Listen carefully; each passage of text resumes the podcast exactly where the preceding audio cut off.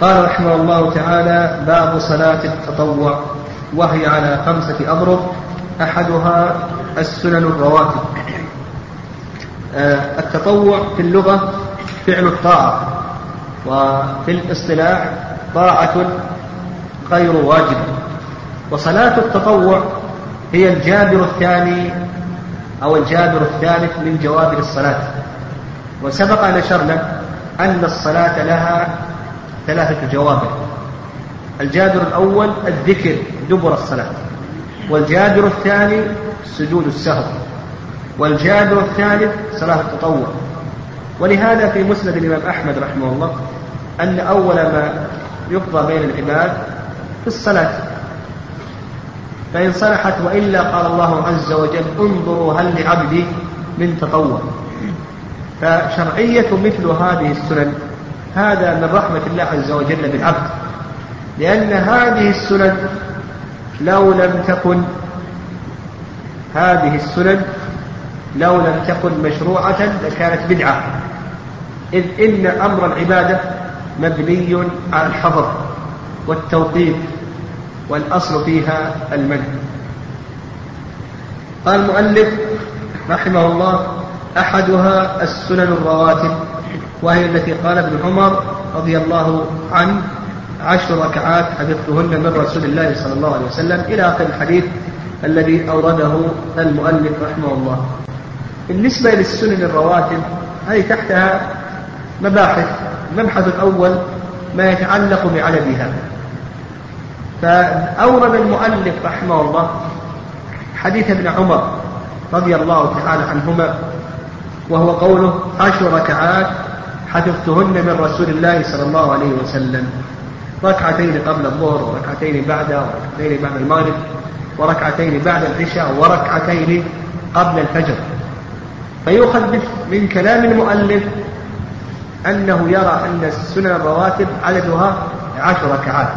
وهذا هو المشهور من مذهب الإمام أحمد رحمه الله. والرأي الثاني أن عدد السنن الرواتب ثنتا عشرة ركعة. هذا الرأي الثاني. بدليل حديث عائشة رضي الله تعالى عنها في صحيح مسلم أن النبي صلى الله عليه وسلم كان يصلي في بيتها قبل الظهر أربعا. قبل الظهر أربعا. هذا الحديث حيث عائشة في مسلم أن النبي عليه الصلاة والسلام كان يصلي قبل الظهر في بيتها أربعا. اختلف أهل العلم رحمهم الله في توجيهه. فقيل يعني كيف نجمع بينه وبين حديث عائشة يصلي قبل الظهر أربعا وبين حديث ابن عمر أنه قال حفظت من رسول الله صلى الله عليه وسلم ركعتين قبل الظهر. فالجمع الأول أنه إذا صلى الإنسان في بيته يصلي أربع ركعات. تكون السنة أربع ركعات تكون السنة أربع ركعات وإذا صلى في المسجد فإنه يصلي السنة القبلية كم تكون؟ ركعتين. هذا الجواب الأول. الجواب الثاني أن هذا محمول على التنويع يعني تارة النبي عليه الصلاة والسلام يصلي أربع ركعات قبل الظهر وتارة يصلي ركعتين. والجواب الثالث أو الجمع الثالث وهذا مال إليه ابن القيم رحمه الله. أن هذه الأربع التي في حديث عائشة رضي الله تعالى عنها ليست سنة الظهر وإنما هي سنة مستقلة تكون عند زوال الشمس. يعني أربع ركعات كان النبي عليه الصلاة والسلام يصليها. سنة مستقلة تكون عند عند زوال الشمس. والأقرب هو الجمع الأخير وهو أن السنة القبلية للظهر أربع ركعات. الصواب أنه يؤخذ بالأكثر في هذه المسألة وهو أن السنة القبلية للظهر أربع ركعات. ويدل لهذا الجامع حديث أم حبيبة رضي الله تعالى عنها في صحيح مسلم. فإن النبي صلى الله عليه وسلم قال من صلى لله في يوم وليلة ثنتي عشرة ركعة تطوعا غير الفريضة إلا بني له بهن بيت في الجنة. من صلى الله في يوم وليلة ثنتي عشر ركعة تطوعا غير الفريضة إلا بني له بهن بيت في الجنة. هذا في مسلم. في سنن الترمذي فسر هذه هذه الثنتي عشرة. فسرها. أربع قبل الظهر وركعتان بعدها وركعتان بعد المغرب وركعتان بعد العشاء وركعتان قبل الفجر. وحينئذ نقول يستحب الإنسان أن يحافظ على هذه الثنتي عشر ركعة. لكي ينال هذا الفضل العظيم وهو أنه يبنى له بيت في الجنة مع أن هذه مع أن هذه السنن تجبر الصلاة. طيب المبحث الثاني وقت هذه السنن. ما هو وقتها؟ نقول هذه السنن إن كانت قبلية فوقتها من دخول وقت الصلاة المفروضة إلى إقامة الصلاة. لقول النبي عليه الصلاة والسلام إذا أقيمت الصلاة فلا صلاة إلا المكتوبة. هذا الصواب. الصواب بالنسبة لوقتها إذا كانت قبلية نقول وقتها من دخول وقت الصلاة إلى إقامة الصلاة. وإن كانت بعدية فوقتها من بعد الفراغ من الصلاة إلى خروج وقت الصلاة. الشافعية قالوا وقتها سواء كانت بعدية أو قبلية من دخول الوقت إلى خروجه وهذا فيه نظر. هذا فيه نظر. لأنه لو كان وقتها من دخول الوقت إلى خروجه لم يكن هناك فائدة من تقسيم السنن إلى سنن قبلية وسنن بعدية. الحنفية يستثنون ركعتي الفجر. يقول تصلى ولو بعد إقامة الصلاة. وهذا أيضا فيه نظر لأن النبي عليه الصلاة والسلام قال لا صلاة إذا أقيمت الصلاة فلا صلاة إلا المكتوبة. وفي لفظ فلا صلاة إلا التي أقيمت. وأما ما ورد في البيهقي من استثناء ركعة الفجر فهذا لا يثبت. الثابت هو الذي في الصحيح. إذا أقيمت الصلاة فلا صلاة إلا التي أقيمت أو لا صلاة إلا المكتوبة المبحث الثالث قضاء هذه السنن يستحب للمسلم إذا فاتته هذه السنن لعذر. حصل له عذر من نوم أو شغل أو نحو ذلك أن يقضي هذه السنن. تقضي هذه السنن هذا مستحب. فإذا أتيت لصلاة الظهر وقد أقيمت الصلاة شغلت وقد أقيمت الصلاة فبعدما تنتهي من الصلاة صل السنة البعدية ابدأ بالبعدية ثم بعد ذلك اقضي السنة القبلية التي فاتتك. وكذلك أيضا إذا أتيت لصلاة الفجر. وقد أقيمت الصلاة فإنه يستحب لك أن تقضي هذه السنة سنة الفجر. و و والدليل على ذلك ما ثبت في الصحيح أن النبي عليه الصلاة والسلام لما شغله وقت عبد القيس عن السنة البعدية لصلاة الظهر قضاها النبي عليه الصلاة والسلام بعد العصر. وكذلك أيضا لما نام عن سنة الفجر قضاها النبي عليه الصلاة والسلام لما استيقظ. وأيضا في حيث قيس بن فهد لما انصرف النبي عليه الصلاة والسلام من صلاة الفجر وجده يصلي ركعتين فقال آل الفجر أربعا. فأخبره أنه لم يصلي السنة فأقره النبي عليه الصلاة والسلام على ذلك. فنقول يستحب للمسلم أن يقضيها. وهل تقضى في أوقات النهي أو لا تقضى في أوقات النهي؟ يقول لا تقضى في أوقات النهي إلا أننا نستثني من ذلك سنة الفجر لا بأس أن الإنسان أن يقضيها بعد الصلاة. لحديث قيس بن فهد السابق. سنة الفجر لا بأس أن تقضيها بعد الصلاة لحديث قيس بن فهد السابق. والأفضل أن تقضيها بعد طلوع الشمس. هذا الأحسن والأفضل. لفعل ابن عمر رضي الله تعالى عنهما. وأيضا يستثنى أيضا سنة الظهر البعدية. إذا شغلت عنها فلا بأس أن تقضيها بعد العصر لفعل النبي عليه الصلاة والسلام. أيضا قال المؤلف رحمه الله وحدثتني حفصة أن رسول الله صلى الله عليه وسلم كان إذا طلع الفجر وأذن المؤذن صلى ركعتين وهما آكدها. هذا المبحث الرابع. أي هذه السنن آكد؟ يقول آكد هذه السنن ركعة الفجر. آكدها ركعة الفجر. ودليل ذلك قول النبي صلى الله عليه وسلم ركعة الفجر خير من الدنيا وما فيها رواه مسلم. وأيضا قول عائشة رضي الله تعالى عنها لم يكن فعل النبي صلى الله عليه وسلم على شيء من النوافل أشد تعاهدا من ركعتي الفجر. لم يكن فعل النبي صلى الله عليه وسلم على شيء من النوافل أشد تعاهدا من ركعتي الفجر. وهذا في الصحيحين فينبغي أن يحافظ على هاتين الركعتين.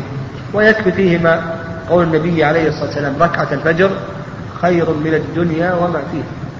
لأن هذه الدنيا مهما ملكتها فإنك ستزول عنها. لكن بالنسبة لهاتين الركعتين اللتين صليتهما فإنك ستجدهما يوم القيامة. وستتاب عليهما الثواب الذي لا تزول عنه. هذه الدنيا مهما ملكتها فإنك ستزول. إن لم تزل هي عنك.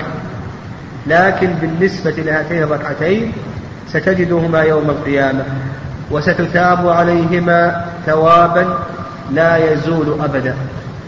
ولهذا كانت هاتين الركعتان خير من الدنيا أو خيرا من الدنيا وما فيها. بعد ركعتي الفجر في الآكدية سنة المغرب. ثم بعد ذلك قال العلماء رحمهم الله الباقي سواء. يعني فسنة الظهر القبلية والبعدية وسنة العشاء هذه السنن الثلاث سواء يعني متساوية في الفضيلة. قال ويستحب تخفيفهما وفعلهما في البيت أفضل وكذا ركعة المغرب. بالنسبة لي سنة الفجر لتأكد هذه السنة شرع لها سنن. يعني يشرع لسنة الفجر سنن. السنة الأولى قال المؤلف رحمه الله ويستحب تخفيفهما. يستحب للمسلم أن يخفف ركعتي الفجر. ودل ذلك حيث عائشة رضي الله تعالى عنهما قالت كان رسول الله صلى الله عليه وسلم يخفف الركعتين قبل الفجر حتى إني أقول أقرأ فيهما بأم القرآن. يعني أقرأ فيهما بالفاتحة وهذا من تخفيفه عليه الصلاة والسلام. وهذا في الصحيحين. السنة الثانية أن يقرأ في الركعة الأولى. قولوا آمنا بالله وما أنزل إلينا. قولوا آمنا بالله وما أنزل إلينا وما أنزل إلى إبراهيم وإسماعيل وإسحاق ويعقوب والأسباط ويقرأ في الركعة الثانية قوله تعالى في سورة آل عمران قل يا أهل الكتاب تعالوا إلى كلمة سواء بيننا وبينكم ألا نعبد إلا الله ولا نشرك به شيئا. ففي الركعة الأولى يقرأ في سورة البقرة قولوا آمنا بالله وما أنزل إلينا. في الركعة الثانية يقرأ قل يا أهل الكتاب تعالوا إلى كلمة سواء بيننا وبينكم ألا نعبد إلا الله ونشرك به شيئا. إلى آخر الآية. أو يقرأ في الركعة الأولى قل يا أيها الكافرون في الركعة الثانية قل هو الله أحد. السنة الثالثة قال وفعلهما في البيت أفضل. السنة الثالثة أن تفعل هاتين الركعتين في البيت. في البيت. واعلم أن سائر السنن والتطوعات السنة تفعل في البيت. هذا هو. يعني السنة بالنسبة للنوافل والتطوعات أن تفعل في البيت. لأن النبي عليه الصلاة والسلام قال أفضل صلاة المرء في بيته إلا المكتوبة. وقال النبي عليه الصلاة والسلام صلوا في بيوتكم في بيوتكم. لا تجعلوها قبورا. إلا ما يشرع في المسجد. الذي يشرع في المسجد السنة تفعله في المسجد. مثل التراويح مثل الكسوف الاستسقاء إلى آخره. ما عدا مثل تحية المسجد ما عدا ذلك السنة أن تفعله في البيت. فالسنة الرواتب السنة تفعل في البيت. والوتر سنة للإنسان أن يفعله في البيت. إلا إذا كان هناك مقتض يقتضي أن تفعله في المسجد. يخشى الإنسان لو لو ذهب إلى البيت أنه لا يصلي أو أنه المكان قد لا يناسبه والصلاة في البيت فيها فضل عظيم. أولا اتباع سنة النبي عليه الصلاة والسلام الاستجابة لأمر الله وأمر رسوله صلى الله عليه وسلم. وثانيا طرد الشيطان وإحلال البركة. وأيضا ثالثا أن الإنسان يعلم أهله. هذه الصلاة فإن الصغار والكبار يقتدون به. آه، أيضا السنة الثالثة لسنة الفجر الاضطجاع. الاضطجاع بعد ركعتي الفجر. هل هو مشروع أو ليس مشروعا يعني إذا صلى الإنسان ركعتي الفجر هل يضطجع؟ هل يسن له أن يضطجع أو لا يسن له أن يضطجع؟ هذه المسألة موضع خلاف بين أهل العلم رحمهم الله. فذهب طائفة من السلف من الصحابة والتابعين إلى أن هذا سنة.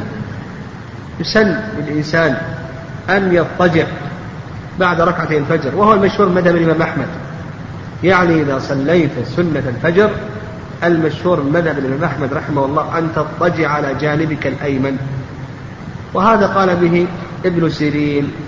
وعروة وأيضا قال به من الصحابة أبو موسى وأنس وأبو هريرة ورافع وغيرهم. والرأي الثاني أن الاضطجاع بعد ركعتي الفجر بدعة وهذا قال به الإمام مالك رحمه الله. وأيضا قال به ابن مسعود وابن عمر. والرأي الثالث أن الاضطجاع بعد ركعتي الفجر واجب وهذا ذهب إليه ابن حزم رحمه الله. ابن حزم رحمه الله يقول إن الاضطجاع بعد ركعتي الفجر واجب وأن الإنسان إذا لم يضطجع فإن صلاته باطلة. يعني صلاة الفريضة يقول بأنها باطلة ولا تصح. والصواب في هذه المسألة الصواب في هذه المسألة أن الاضطجاع بعد ركعتي الفجر والصواب فيه أنه يستحب إذا كان هناك حاجة. إذا كان هناك حاجة فإنه يستحب للإنسان أن يضطجع بعد ركعتي الفجر. آه، فإن لم يكن حاجة فإنه لا يشرع يعني هذا لعله هو الأقرب من أقوال أهل العلم رحمهم الله. قال رحمه الله الضرب الثاني الوتر. ووقته ما بين صلاة العشاء والفجر. فقول المؤلف رحمه الله الضرب الثاني الوتر يفهم منه أن الوتر ليس واجبا وإنما هو سنة. وهذا قول جمهور أهل العلم. ودليل ذلك حديث ابن عباس أن النبي صلى الله عليه وسلم بعث معاذا إلى اليمن فقال له إنك تأتي قوم من أهل كتاب فليكن أول ما يدعوهم إليه شهادة أن لا إله إلا الله وأن محمد رسول الله وإقام الصلاة وإيتاء الزكاة. فليكن أول ما يدعوهم إليه شهادة أن لا إله إلا الله وأن محمد رسول الله. فإنهم أجابوك لذلك فأخبرهم أن الله افترض عليهم خمس صلوات في اليوم والليل. الشاهد قوله خمس صلوات في اليوم والليل. ولو قلنا بأن الوتر واجب لكانت الصلوات الواجبة في اليوم والليلة كم؟ ستا. لكانت ستا. وعند الحنفية رحمهم الله أن الوتر واجب وأن الإنسان إذا لم يوتر فإنه يأثم. واستدلوا بحديث أبي أيوب رضي الله تعالى عنه أن النبي صلى الله عليه وسلم قال الوتر حق الوتر حق فمن أحب أن يوتر بخمس فليفعل ومن أحب أن يوتر بثلاث فليفعل ومن أحب أن يوتر بواحدة فليفعل.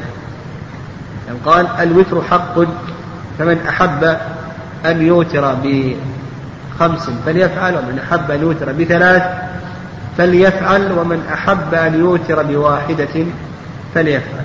وهذا الحديث أخرجه أبو داود والنسائي وابن ماجه. لكن الأئمة كثير من الأئمة على أنه موقوف ولا وليس مرفوعا للنبي صلى الله عليه وسلم. أبو حاتم والذهلي والدار قطني والبيهقي كلهم يقولون بأن هذا الحديث موقوف. ولو صح هذا الحديث لكان محمولا على ماذا؟ على تأكد الاستحباب على أنه يتأكد استحباب الوتر. وقال علي رضي الله تعالى عنه الوتر ليس بحتم كهيئة المكتوبة ولكنه سنة سنها رسول الله صلى الله عليه وسلم. الوتر ليس بحتم كهيئة المكتوبة ولكنه سنة سنها رسول الله صلى الله عليه وسلم. وهذا حسنه الترمذي. وقال الشيخ الإسلام تيمية رحمه الله يجب الوتر على من يقوم الليل. إذا كان إنسان يقوم الليل فإنه يجب عليه أن يوتر. نعم. قال أقله ركعة تقدم في مباحث الوتر حكم الوتر. الآن ذكر المؤلف رحمه الله ما يتعلق بعاد الوتر. فالوتر أقله ركعة بقول النبي صلى الله عليه وسلم في حيث ابن عمر رضي الله تعالى عنهما الوتر ركعة من آخر الليل. الوتر ركعة من آخر الليل وورد الإيتار عن عشرة من أصحاب النبي صلى الله عليه وسلم بواحدة عشرة من أصحاب النبي عليه الصلاة والسلام كلهم أوتر بواحدة المهم أن الإنسان لا يترك الوتر. هذا المهم. حتى لو أوترت بواحدة لا تترك الوتر. آه،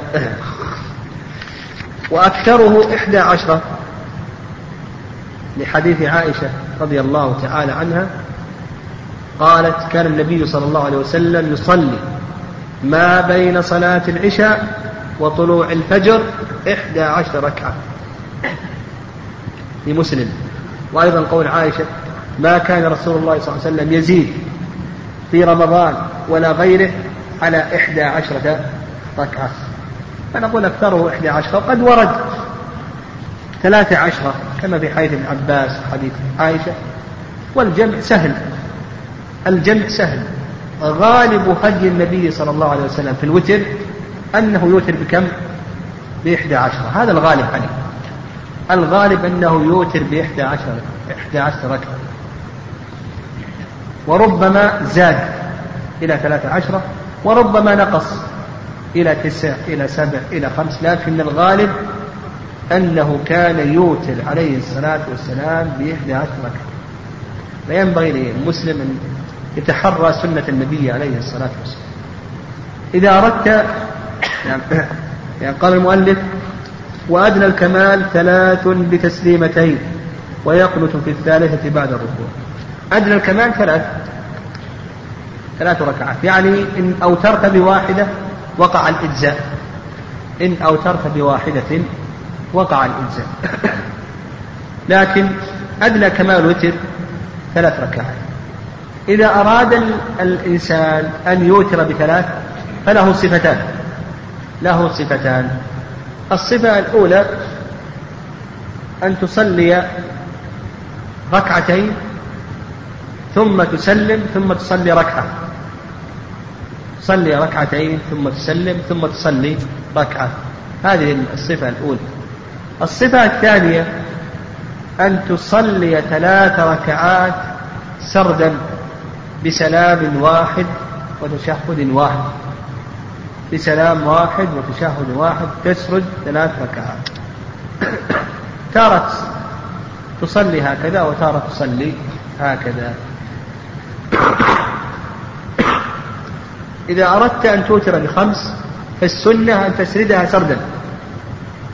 صلي الأولى والثانية والثالثة والرابعة والخامسة ثم تجلس تشهد وتسلم.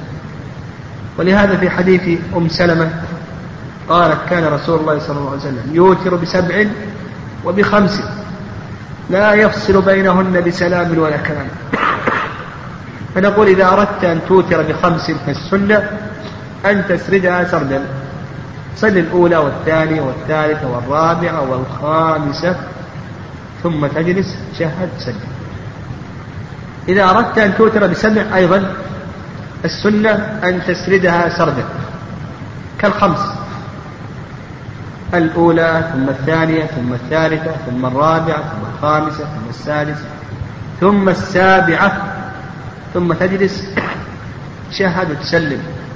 وهذا دليل كما تقدم ما في صحيح مسلم حيث ام سلمه قالت كان رسول الله صلى الله عليه وسلم يوتر بسبع بخمس بسبع لا يفصل بينهن بسلام ولا كلام. وقد ورد في مسند الإمام أحمد رحمه الله صفة أخرى للسبع الإيثار بسبع.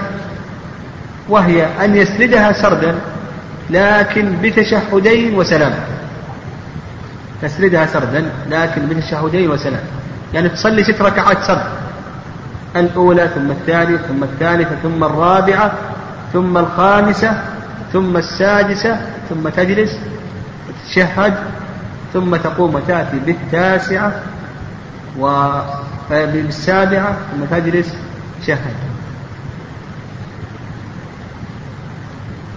إذا أردت أن توتر بتسع أيضا تسردها سردا كما حيث عائشة رضي الله تعالى عنها. تصلي ثمان ركعات سردا ثم تجلس تتشهد ثم تقوم وتصلي التاسعة. تصلي التاسعة وبعد أن تنتهي من الصلاة التاسعة تشهد وتسلم فتسع كالصفة الثانية في السبع والخمس كالصفة الأولى في السبع. إذا أردت أن توتر بإحدى عشرة فالصواب أنك تصلي ركعتين ركعتين. هذا هو الصواب. إذا أردت أن توتر بإحدى عشرة فالصواب أنك تسلم من كل ركعتين. وقد ذكر العلماء رحمهم الله للإيثار بإحدى عشرة أربع صفات. لكن الصواب من هذه الصفات التي دلت لها السنة أنك تصلي تسلم من كل ركعتين. لقول عائشة كان النبي عليه الصلاة والسلام يصلي ما بين صلاة العشاء وطلوع الفجر إحدى عشر ركعة يسلم من كل ركعتين. يسلم من كل ركعتين وأيضا يدل لذلك حيث ابن عمر في الصحيحين أن النبي صلى الله عليه وسلم قال صلاة الليل مثنى مثنى. صلاة الليل مثنى مثنى. قال رحمه الله ويقنت في الثالثة بعد الركوع. القنوت القنوت هو الدعاء والقنوت في اللغة يطلق على معاني منها القيام طول العبادة تسبيح الخشوع الدعاء. لكن المراد بذلك هو الدعاء. الدعاء وقال المؤلف رحمه الله بعد الركوع واختار شيخ الإسلام تيمية رحمه الله. أن السنة جاءت بأن القنوت يكون قبل الركوع ويكون بعد الركوع. لكن ال... يعني هو حديث أبي بن كعب في قنوت النبي صلى الله عليه وسلم قبل الركوع فيه ضعف. وعلى هذا يقنت الإنسان بعد الركوع يقنت بعد الركوع. القنوت ظاهر كلام المؤلف أن القنوت في الوتر أنه مشروع كل ليلة في كل قنوت في كل قنوت. يعني كلما أوترت تقنت كل ما أوترت فإنك تقنت. وهذا مذهب أحمد وأبي حنيفة رحمهم الله. وقال مالك والشافعي بأنه لا يقنت إلا في النصف الثاني من رمضان فقط. لا قنوت إلا في النصف الثاني من رمضان. لأن عمر رضي الله تعالى عنه لما جمع الناس على أبي بن كعب صلي بهم في رمضان فكان لا يقنت إلا في النصف الثاني من رمضان. وهذا ضعيف هذا ضعيف. واختار شيخ الإسلام تيمية رحمه الله في القنوت أنه يفعل في بعض الأحيان ويترك في بعض الأحيان. يعني أن الإنسان ما يداوم عليه ما يداوم على القنوت يفعله في بعض الأحيان ويتركه في بعض الأحيان. والذي يتأمل سنة النبي عليه الصلاة والسلام الثابتة في الصحيح نجد أن النبي صلى الله عليه وسلم لا يقنت. حديث عائشة حذيفة وابن مسعود جابر وغير ذلك يعني الذي ينظر إلى سنة النبي عليه الصلاة والسلام في الصحيح صلاته في الليل تهجده ووتره يجد أن النبي عليه الصلاة والسلام لا يقنت ويفهم عند بعض العامة أنه إذا ما قنت ما أوتر. وهذا خطأ. بل كما ذكرت المتأمل في سنة النبي عليه الصلاة والسلام الثابتة في الصحيح الذين وصفوا صلاة النبي عليه الصلاة والسلام بالليل. عائشة بن عباس حذيفة بن مسعود جابر وغيرهم. ما ذكروا أن النبي عليه الصلاة والسلام كان يقنط هذا لم يذكروه. لكن القنوت هذا ورد في حديث الحسن. علمني رسول الله صلى الله عليه وسلم كلمات أقولهن في قنوت الوتر. مع أن بعض أهل العلم لا يثبت هذا الحديث بهذا اللفظ وإنما قال كلمات أقولهن في قيام الليل. ورد أيضا في حيث أبي بن كعب في حديث أبي بن كعب النبي عليه الصلاة والسلام قالت في الوتر. وهذا الحديث بعض أهل العلم يثبته بعضهم لا يثبته.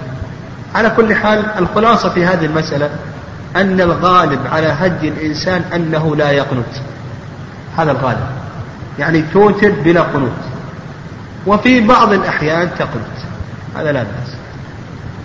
لأنك إذا تأملت هدي النبي عليه الصلاة والسلام تجد أنه في الغالب أنه لا يقنت لكن في بعض الأحيان لا بأس أن تصلي أن تقنت من تقنت طيب.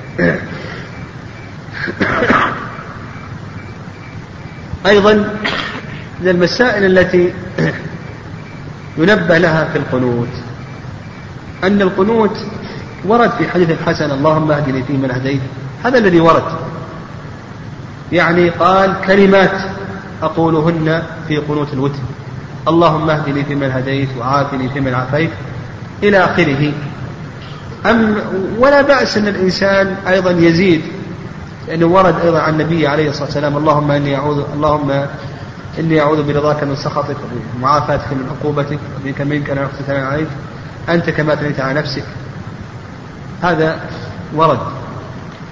وقد ذكر الإمام أحمد رحمه الله أن القنوت يكون بقدر سورة إذا السماء انشقت وعلى هذا إنسان يقنت بهذه الكلمات الواردة أو بما ورد عن عمر رضي الله تعالى عنه. اللهم إني نستعينك ونستهديك إلى آخره. ولا يطيل في القنوت. يقتصر على ما ورد عن النبي عليه الصلاة والسلام. وكما أسلفت من الإمام أحمد رحمه الله قال أنه بقدر إلى السماء شقت